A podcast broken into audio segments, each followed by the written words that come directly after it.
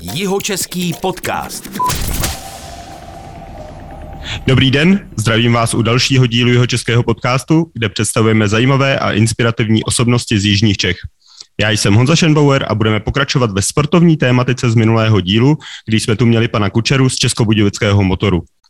Dnes natáčíme na dálku, protože náš, dnes, náš dnešní host je ve Spojených státech, kde momentálně regeneruje po operaci kolena. Pozvání do jeho českého podcastu přijal aktuálně možná nejúspěšnější jeho český sportovec Vít Krejčí původem ze Strakonic, který ve svých 21 letech má za svou první sezónu v nejlepší basketbalové lize světa americké NBA. Vítku, ahoj. Zdravím všechny posluchače, děkuji za pozvání. Ještě musím poděkovat partnerovi jeho českého podcastu společnosti Brillo Team, která se specializuje na velké e-commerce řešení a online marketing. A teď už k basketbalu s Vítem Krejčím. Vítku, jaká byla cesta ze Strakonic až do NBA? Uh, dlouhá, dlouhá, tak uh, jak, jak jsi zmiňoval, tak já jsem začínal ve Strakonicích, um, kdy vlastně mám starší ségru o čtyři roky a, a teďka trénoval celý svůj život, takže, um, takže trénoval vlastně ségru ve Strakonicích a já už od malého věku um, jsem tam běhal po, mezi tím, co oni trénovali, tak já jsem tam běhal po, po, zadní, po zadní v autu. V kolika letech jsi začínal s basketbalem? A pamatuju si, že tak nějak jsem tam začal běhat okolo mých dvou, tří letech, kdy vlastně taťka tam trénoval a mezi tím, co taťka trénoval, tak mamka mě vlastně hlídala a to jsme prostě hráli s míčem a takhle. Um, takže ty míčové sporty prostě bylo něco, co mě přitahovalo už prostě od narození a pak hned vlastně, jak to šlo, um, tak uh, jsem začal trénovat s nima, s nima holkama a pak vlastně asi v sedmi letech, kdy kdy už to jako nějak nešlo hrát uh, mixy a, a už jsem chtěl nějak začít to brát trošku vážněji, um, tak jsem přešel do Písku, protože ve Straknicích vlastně klučičí tým v tu dobu nebyl, uh, takže jsem zhra, začal hrát za Písek a tam jsem byl vlastně až do, do těch 13, um, kdy, kdy jsem potom odešel do Zaragozy. E, proč jsi odcházel ve 13 letech do Zaragozy a nebylo to příliš brzo? Uh, Mm, tak já už jsem v těch 13 měl jasno, nebo takhle. Měl jsem jasno, že, že chci hrát basket na nejlepší úrovni a v tu dobu jsem ještě nevěděl, co všechno to přináší, ale, ale byl jsem si prostě jistý, že, že chci obětovat všechno tomu, abych, abych to dotáhnul co nejdál a je to něco, co prostě chci dělat. A měl jsem podporu od rodičů um, a, a ve Španělsku prostě byl nejlepší basket v tu dobu a prostě bylo mi řečeno, nebo poradili mi lidi, že, že čím dřív odejdu uh, do Španělska a čím dřív jakoby tam budu doma, a tím víc šancí potom budu mít třeba se prosadit právě v tom prvním týmu a, a posunout se potom zase dál, takže... Jak se to uh, děje, že, že se dostaneš jako do Španělska z Čech? Jako, musíš někoho oslovit, nebo někdo, měl jsi tam nějakého známého, nebo jak se tam dostal? Uh, ne, tak já Eh, nevím přesně teď, kde to bylo, ale na nějakém turné, když, když mě bylo 13 nebo 12, um, tak mě oslovil jeden agent z PP Group, Kamil Řeřábek, a, a vlastně ten se začal nějak bavit v tu dobu, um, ještě s mýma rodičema nejvíc, jo, um, a, a rodiče potom se ptali jakoby mě, jestli, nebo co bych jako chtěl dělat, já jsem řekl, že prostě chci, chci hrát basket, chci to dotáhnout co nejdál. A, a tak mi Kamil prostě začal hledat angažmá někde ve Španělsku, a, a našli jsme prostě Zaragozu, takže takhle, takhle nějak to bylo. A takže jsme ve 13 letech a ty odcházíš do Zaragozy. Tam si odešel sám nebo s rodiči, nebo jak to bylo? Uh, tak na rok, vlastně na první sezóně jsem tam byl, a tam jsem měl s mamkou a měl jsem vlastně dvě možnosti. Buď tam jít, nebo to bylo přesně, když, jsem, když mi bylo už 14 vlastně, že jsem tam šel ve 14 jakoby a, a byla buď, že tam půjdu ve 14 s mamkou na rok, anebo v 15 sám a domluvili jsme se tak, že, uh, že to by bylo asi nejlepší, kdyby tam, kdybych jel rovnou. A vlastně mamka tam se mnou tu první sezónu byla, a, takže toho jako spoustu obětovala, takže já jsem jakoby moc, moc vděčný za to, že vlastně vyšla z práce, že jo, na rok všechno, všechno položila a šla se mnou do Zaragozy, takže um, jsem fakt toho vděčný. A kdybych neměl tu podporu od těch rodičů, tak uh, tak bych tohle určitě nezvládnul, takže jsem, jsem za to prostě rád, um, že, jsme tam, že jsem tam šel za první v těch 14 a za druhý, že tam, že tam se mnou šla ta mamka. Jaký to byl rozdíl oproti uh, píseckému basketu, přičemž nechci se dotknout píseckého basketu, myslím si, že to tam děje velmi dobře, ale mm. asi to byl poměrně velký rozdíl, jak se přistupuje k basketu, k basketu a k mládeži ve Španělsku.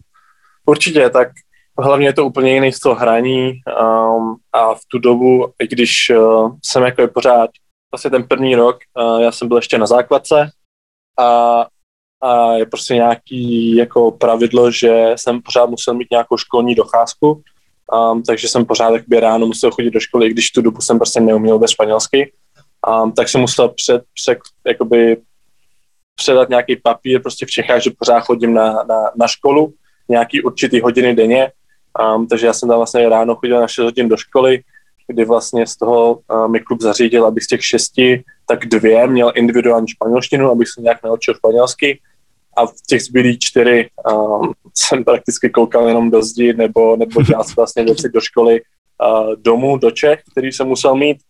Um, takže to bylo rozhodně dlouhý ten první rok. Um, takže Měl jsi nějaký tak... základy ty španělštiny, nebo se všechno učil až na místě? Uh, já jsem hodně malý, hodně malý základy, jako, takže, takže prakticky jako jsem neuměl, neuměl skoro vůbec nic, takže jsem se to musel všechno naučit až tam, takže Um, takže to bylo, to bylo takový složitý, ale jak říkám, ta mamka mi tam hrozně pomohla, kdybych musel všechno prostě domluvat já, tak, um, tak by to asi dopadlo špatně, takže um, to bylo fajn, že tam byla a v tomhle mi takhle pomohla. Přicházela k úvahu ještě jako jiná země, třeba Itálie, kam odchází taky někteří mladí hráči basketbaloví? Uh, v tu dobu, v tu dobu myslím, že ani ne. Uh, myslím, že ta Zaragoza nám přišla jako nejlepší možnost. Um, a, a v té Španělsku, v Španělsku jako fakt nejlepší, um, nejlepší liga. A i ta Zaragoza prostě byla v, jakoby, se pohybovala v dobrým, zrovna v tu dobu jako měli dobrou, dobrý tou mládež, pracovali tam dobře s tou mládeží, um, takže, takže si myslím, že to byla fakt jako dobrá volba a měl jsem prostě to štěstí, že, že byla volná zrovna Zaragoza, kam jsem mohl a jaký jsou ty rozdíly, že pracují dobře s tou mládeží? Jak jsi říkal, že Zaragoza pracuje dobře s mládeží, mhm. tak co to, co to znamená? Uh, tak, ty, tak samozřejmě je tam uh, to zázemí je samozřejmě lepší. Um, máme tam kondičního trenéra, měli jsme tam nějaký fyzioterapeuty, těch trenérů je víc.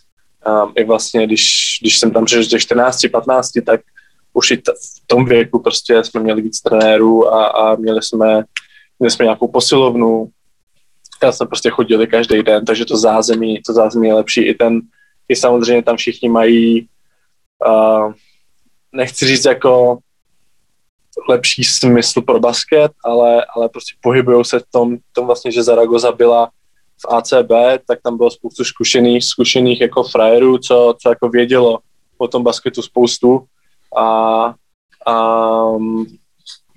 prostě hlavně šlo o to zázemí. No. Hlavně šlo a když se zázemí. podíváme na ten obsah těch tréninků, nebo to, co jste tam dělali, nebo i řekněme konkurenci mezi, mezi váma, bylo to taky to, co tam na to mělo velký vliv? Na ten tvůj určitě. jako další rozvoj?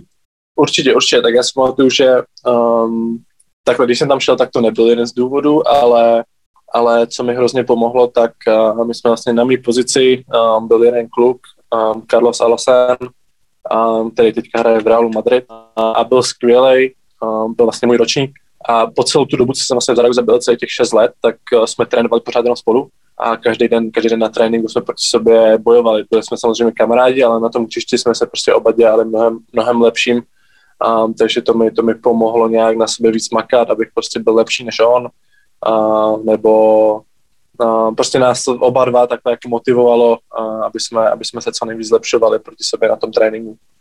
A za jak dlouho ses potom dostal do A týmu? Uh, tak já myslím, že první tréninky jsem začal mít nějak v 16. Um, to bylo tak, že jsem tam většinou chodil, jenom když byl třeba někdo zraněný, nebo když, uh, když prostě fakt potřebovali. Um, a pak jsme to vlastně dělali tak, že pak 17, 18, uh, v tu dobu jsem pořád vyhrál za Bčko, ale už jsem víc a víc trénoval s Ačkem. Uh, a, a pak vlastně v 19 jsem tam podepsal takový profesionální smlouvu první, kterou um, jenom jakoby s tím ACB. A kdy jsi pomyslel na NBA? Uh, tak ještě předtím, než jsem šel do písku, asi zrovna dneska, zrovna dneska jsem se tady bavil, jsme měli trénink teďka a byl jsem v posilovně a začala tam hrát jedna písnička a úplně mi docvaklo v hlavě ta nostalgie, jak si pamatuju, že v nějakých sedmi letech, úplně přesně se pamatuju, jak v sedmi letech jsem seděl doma u starého prostě počítače, přesně si pamatuju prostě kde a, to. A pamatuju se, jak jsem tam seděl a ta písnička, co hrála zrovna dneska v posilovně, tak byla zrovna na nějakým jako na YouTube, nějakým NBA jako mixtape nebo něco takového. A, a pamatuju si to prostě, jak jsem koukal to video prostě dvě hodiny denně, pamatuju si, jak v tu dobu ještě Allen Iverson prostě byl můj oblíbený hráč a, a pamatuju si, jak jsem prostě snil o tom, že jednou v té NBA budu, takže, takže jsem jako o tom snil už, už jako malý a vlastně mám i, i rozhovor pro Basket Mag, kdy mi bylo 8 vlastně ve Straknicích a tam už říkám, že, že je můj sen se dostat do NBA, takže a fakt už od toho mladého věku jsem měl prostě jasno, co chci dělat. A kdy ten sen získal ty reální obrysy? Mm, řekl bych asi, když jsem se poprvé dostal, um, to byl kemp vlastně um, Basketball Without Borders se to jmenuje, um, který byl vlastně v Izraeli, to bylo pro Evropany. A já jsem se potom dostal do nějakého nižšího nebo užšího uh, jako výběru, který potom měl do Ameriky. A jeli jsme vlastně sem do LA. Um, to bylo tak 2.17 si myslím, že to bylo plus minus. A jak jsem se dostal, jsme vlastně tady na All-Star Games zrovna bylo a jak jsem, jak jsem se dostal prostě blíž k tomu NBA a, a zažil jsem si nějak to, vlastně trénovali jsme ve, kde vlastně trénovali Lakers, um, tak v tu dobu prostě, když už jsem byl tak blízko, um, tak jsem fakt jako přemy, začal myslet na to, že, že by to mohlo být jako reálně, že by to mohlo povést. A kdy jste začali pracovat na tom, že by si mohl jít do toho draftu, do NBA? Um, to bylo vlastně, když, uh, když nějak začal covid, myslím, um, tak to byl únor a vlastně ten draft byl v listopadu a, a já vím, že o tom jsme jako mluvili, ale nevěděli jsme, vlastně tam funguje takový to, že uh, se můžu přihlásit do toho draftu, ale mohl bych se ještě odhlásit. Um, a právě během toho covidu tak jsem se tam přihlásil a pak nějak prostě jsme se rozhodli, že, že jakoby možná mám nějakou šanci být draftovaný, že tam to svoje jméno nechám a, a měl jsem prostě to štěstí, že, že si mě Oklahoma vybrala. A technicky to se tam může přihlásit úplně každý, nebo to na to musí člověk splňovat nějaký parametry, třeba hrát na nějaký nejvyšší soutěži v Evropě, nebo to, jak, jak, je, jak je těžký se třeba pro, kdyby byl teďka mladý hráč 16 letý, který má stejný sen jako ty, tak eh, kdy, kdy, kdy on se může přihlásit do toho draftu? Jo, to popravdě nevím. Pro ně nevím, asi tam budou nějaký, jak se nemůžou přihlásit úplně všichni. A musí samozřejmě, musí mít nějaká oficiální přihláška, že jo. A musí to schválit NBA, um, takže um, jakoby je zatím určitě víc, než jenom se jako přihlásit prostě někde. Um, jakoby za mě to všechno dělá agent, že jo, většina lidí, co, co už takhle přihlásí do draftu, tak, tak mají agenta, co to, co to jakoby za ně, za ně dělá Um, takže ten jakoby dělal za mě všechno to, to mluvení a právě on mi řekl, že uh, mluvil s Oklahoma a že by mohla být šance, že by mě draftovali a, a prostě a samozřejmě to finální rozhodnutí bylo na mě, ale řekl mi, že, že je dobrá šance, uh, že je dobrá šance, že prostě ta Oklahoma si mě vybere, ať tam, ať tam to svoje jméno nechám. A to se jedná o agenta Filipa Paruna, který, jo. Eh, který, jo, jo. který se o tebe stará. Mhm. A ten, předpokládám, se stará i o další české basketbalisty. Jo, jo, jo ten, ten těch basketbal vlastně jde, um, je to pod Octagorem a on má vlastní, co, uh, eh, PP Group, um, takže on má těch hráčů jakoby spousty, no. Eh, když tě přihlásil do toho draftu, uh-huh. vy, tušil jsi, že to vyjde?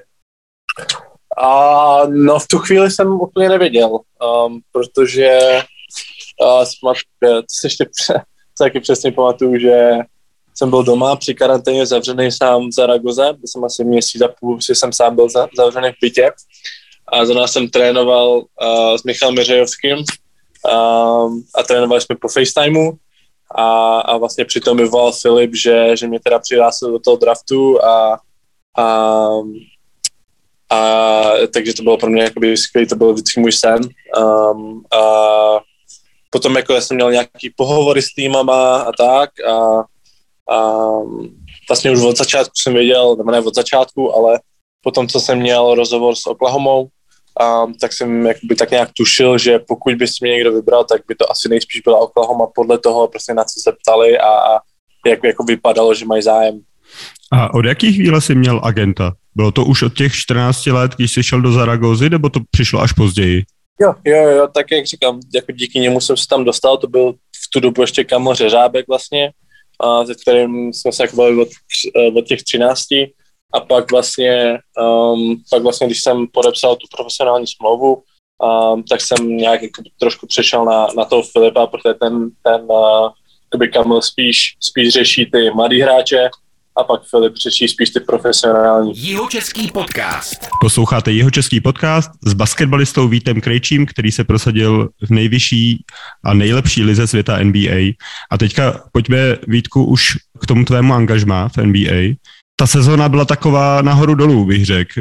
Co jsem viděl, i zranění se na tom projevovaly, ale zároveň tvoje čísla z konce sezóny vypadaly jako úžasně, dostal se si do základní pětky. Jak to, jak to celý hodnotíš? A asi tak, jak říkáš, no, velký nahoru a dolů vlastně. A byla to fakt dlouhá, náročná sezóna. Um, vlastně tak nějak jsem věděl, do čeho jdu, s tím, že jsou tady prostě 81 zápasů, že se to prostě hraje 3-4 zápasy týdně. Mysl, nebo takhle, myslel jsem si, že vím, do čeho jdu, ale nikdy mě dokázal napadnout, jak, jak si namáhavý to je. Um, je, to, je to fakt těžký nějak ty věci jako prožívat a zažívat, protože um, já nevím, když se třeba povede jen zápas nebo máte nějaký dobrý zážitek z toho, z toho zápasu, um, tak nad tím nemůžete nějak přemýšlet, protože hned další, záp, no, hned další den je další zápas.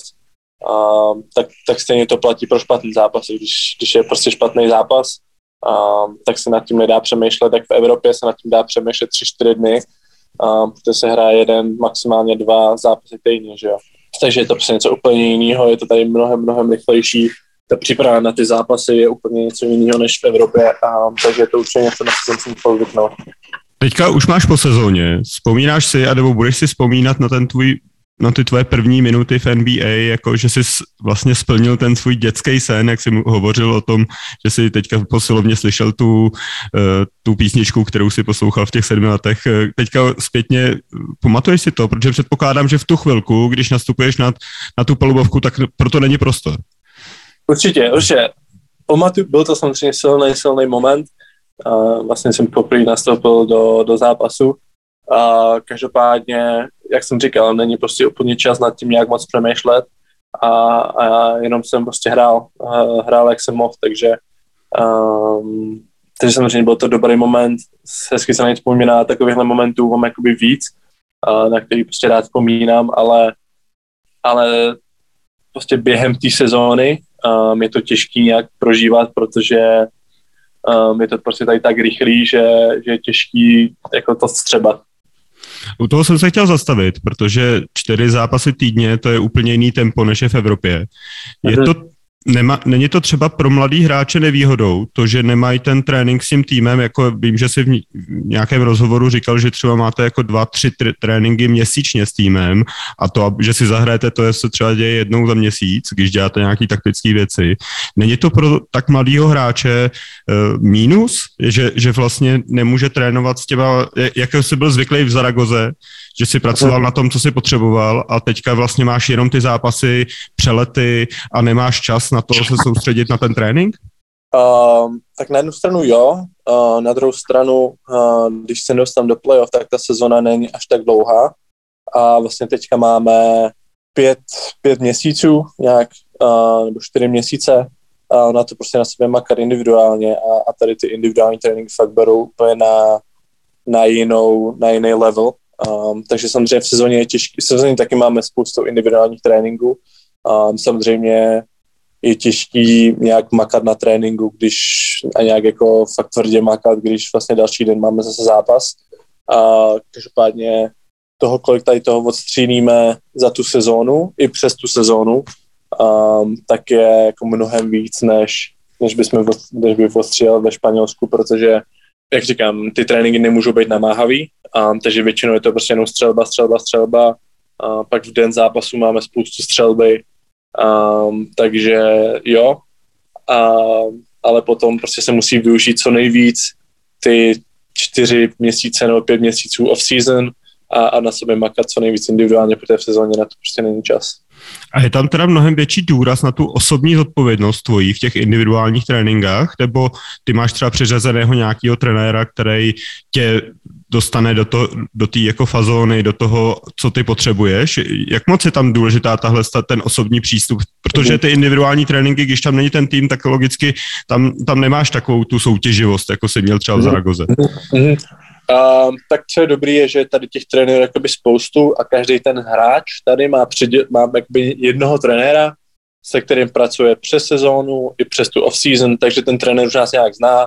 Já tady s tím trenérem, tak co jakoby mám teďka, tak uh, ani nedokážu říct, kolik hodin a hodin a hodin jsme spolu natrénovali a kolik hodin a hodin on mě viděl hrát, trénovat a prostě už jako mě zná.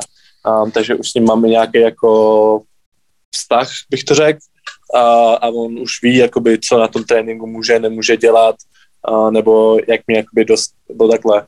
A, I když to jsou individuální tréninky, tak jak říkám, tady na to má jako obrovskou, tady na, to, na tom obrovsky jako pracují na, ty individuální, na těch individuálních schopnostech, takže um, i když to není týmový trénink, tak, uh, tak to vždycky i nějak, uh, jsou tam prostě nějaké soutěže, um, nebo tak, aby, aby jsme prostě pořád měli v sobě ten svůj competitive prostě ale jsme pořád prostě uh, nestratili jakoby ten competitive jako tu náturu, no.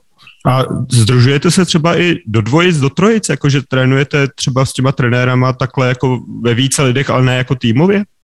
Uh, jo, určitě, určitě máme, máme i takovýhle tréninky, um, jakoby záleží, záleží na čase taky, jaký máme čas a tak.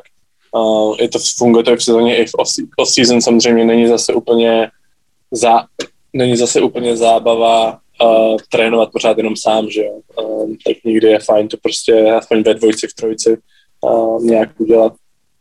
Chápu a Teď otázka, když si třeba nikdo nesedne s tím svým individuálním trenérem, může zažádat o to, že se ho třeba změní, nebo stalo se to třeba ve vašem týmu, že nikdo uh, není spokojený s tím svým trenérem a řekne, hele, já bych chtěl jako jinýho, protože si jako osobně nesedíme? Ty jo, tak to jsem ještě popravdě nikdy neslyšel, že by se tohle stalo, takže, takže nevím. Popravdě, nevím. Eh, pojďme k té G League, kde si nastoupil taky k několika zápasům. Nechci se ptát moc na to, jaký je to rozdíl, ale spíš jak probíhá to, jestli hráč nastoupí v A týmu, anebo v, eh, vlastně v té druhé soutěži, v té nižší soutěži. Předpokládám, že o tom rozhoduje trenér a jak jak se stane to, že se z A týmu dostane člověk níž a z, z G League, že se dostane zase zpátky do NBA? Um, tak každý tým to má nějak trošku jinak. Uh, vlastně co já jsem nevěděl, takže jsou tady týmy, co vlastně jejich B tým je čtyři hodiny někde na druhém konci Ameriky a vůbec nejsou jakoby propojený. Um, naštěstí tady to G League s Ačkem, uh, tak hrajou ve stejné hale, mají stejný jakoby ty trenéři jsou vlastně ten trenér, který máme teďka, teďka v Ačku, tak uh, minulou sezónu byl ještě v Bčku, jako byl G League, takže, um, takže jako oni mají skvělý um, jako vztah mezi G League a, a NBA, um, takže uh, oni to vždycky berou tak, jako že to, že někdo jako dostane prostě nebo musí do G League, to neznamená, že by nějak skončil prostě v NBA. Um, vlastně my jsme měli ty asi šest, šest hráčů NBA, tak v nějaký čas sezóny hráli nějaký zápasy v G League. Um, a není to prostě tomu kvůli tomu, že by třeba hráli špatně v NBA, ale že v ten moment třeba nedostávali tolik minuty, tak aby si prostě zahráli pořádně, aby dostali nějaký minuty, tak prostě jdou na pár zápasů do G. A funguje to fakt dobře. Um, jakoby třeba Treyman, tak z začátku mu to uh, měl nějaký problémy v NBA, nebo nehrál tolik minut, um, pak šel na pár zápasů do G League, hrál 30 minut na zápas a vrátil se a vlastně ke konci sezóny byl jeden z nejlepších hráčů, takže um, to fakt jako funguje dobře. Um, vlastně tady v Oklahoma speciálně.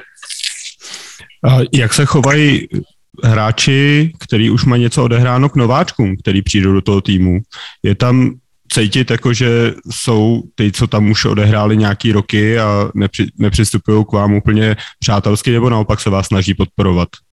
To vůbec, to vůbec. Myslím si, že um, jako my tu máme jednoho, jakoby, nebo měli jsme tu pár jakoby, kluků, co, my jsme, měli jsme hodně mladý tým za prvý, um, takže jsme se jako všichni rozuměli a těch pár kluků, co jako už tady bylo zkušenějších, tak, uh, tak prostě se nám stačili pomoct, takže uh, vůbec to není tak, jako že vysek na uchovali nějak hnusně nebo tak, rozhodně, rozhodně jako se nám snažili spíš pomoct. Když si vezme, že máš za ten týden čtyři čtyři zápasy, máš třeba čas i na nějaký vlastní zájem? Jako jestli máš i čas na něco, co je nějaký tvůj koníček třeba?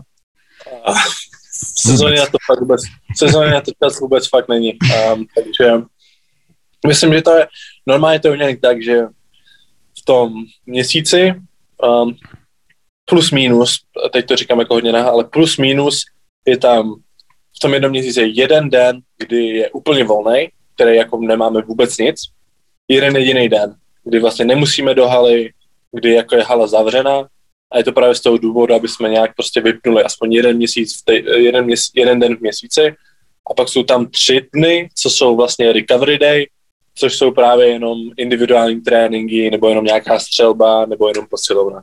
A v ten den, kdy máš úplně volno, tak to děláš co? No většinou je to tak, že jsem tak mrtvý, prostě, že jako vůbec nic nedělám jenom třeba ležím doma, koukám na filmy, um, jakoby fakt v tom jed, za ten jeden den. Ještě navíc to je většinou den, kdy se vrátíme třeba ve čtyři ráno ze zápasu, um, takže spím prostě do 12 a, a dám si jenom nějaký jídlo a co jenom koukám na filmy, nebo tak jako fakt, fakt v té sezóně vůbec není čas na tohle. Bylo něco, čím tě NBA překvapila? Něco, co jsi nečekal? Um, tak poprvé, když jsem sem přišel, tak to určitě byla jakoby velikost toho týmu, kdy vlastně fakt těch trenérů je tady prostě spoustu a fyzio je tady spoustu a kondičních trenérů je tu prostě pět. Um, takže to mě překvapilo, ale pak, když jsem si jakoby zažil tu sezónu, tak mi vlastně došlo, že je to prostě potřeba, um, protože to je tady prostě tak rychlý, že ten tým prostě musí mít 15 trenérů, aby, aby to prostě všechno jelo tak, jak má. Mě třeba napadá, jestli když jsi byl zvyklý ze Španělska na určitý typ jako atmosféry, tak ta uh, atmosféra v NBA je určitě jiná. Uh, kde se ti hraje jako líp?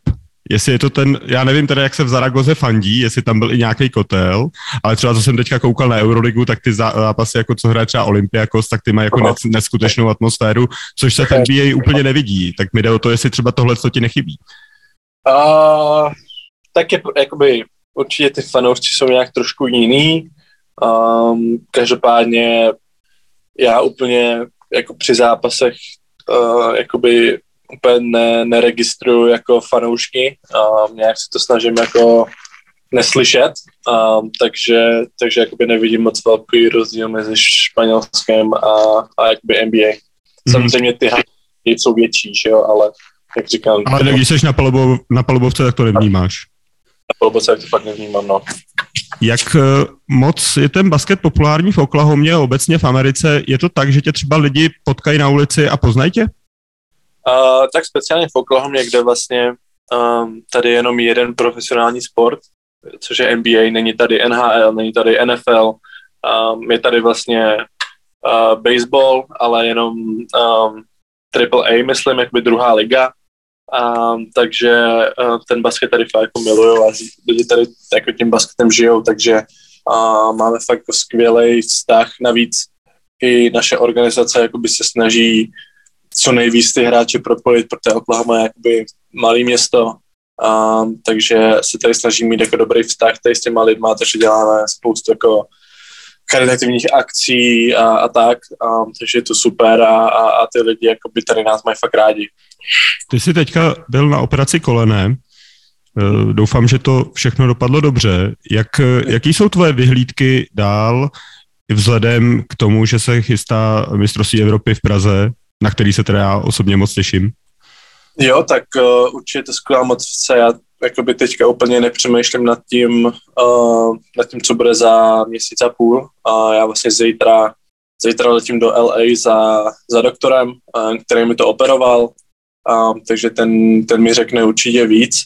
Um, ale jak říkám, teďka to beru tak nějak den po dní um, snažím se prostě co nejrychleji uh, být stoprocentní, abych, abych mohl toho léta prostě využít a nějak se zlepšit, protože um, jak, jsem, jak říkám, to bylo jako i součást toho, proč, uh, proč ta sezona byla tak nahoru a dolů i vlastně minulý léto, protože já jsem byl vždycky na těch 100% a už jsem se mohl, už jsem se mohl dostat, už jsem se mohl zlepšovat na nějakých 150 ale vždycky jsem potom kvůli zranění spadnul třeba zpátky na 70, takže potom všechnu tu dřinu, co jsem dělal, tak nebyla, abych se zlepšil, ale abych se dostal zpátky na těch 100%.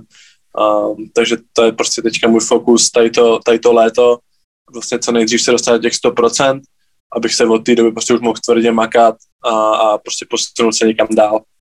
A když budeš stoprocentní a tvůj zdravotní stav ti to dovolí, tak eh, plánuješ teda, že se zúčastníš mistrovství Evropy a podpoříš kluky, protože jestli se nepletu, tak takovýhle střelec nám tam v týmu teďka docela chybí. ne, určitě, jakoby tím ještě, jak jsem prošvihnul tu Čínu a, a, a olympiádu kvůli zranění, um, tak je to pro mě obrovská motivace, takže a myslím si, že to bude jako fakt skvělý, skvělá akce pro, pro všechny, pro všechny v Čechách, pro všechny fanoušky basketu, takže, takže to určitě něco, čeho se chci zúčastnit.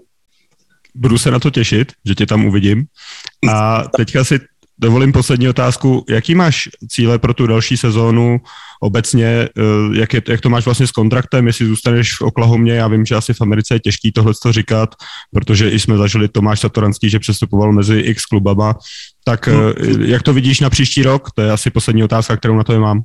Um, tak, hlavně, tak hlavně být zdravý. Um, to je vlastně to, co po mně klub chce, dát se dohromady na léto, abych přes léto, abych prostě, protože mě ještě neviděli, neviděli stoprocentního, um, takže a samozřejmě to času zase není jako nekonečno, takže um, se musím co nejdřív dát dohromady a, a být zdravý a, a ukázat jim, co, co ve mně je a, a pořádně si prostě připravit na ten training camp, um, který, tu, který začíná potom někdy až uh, září, myslím, nebo nějak tak.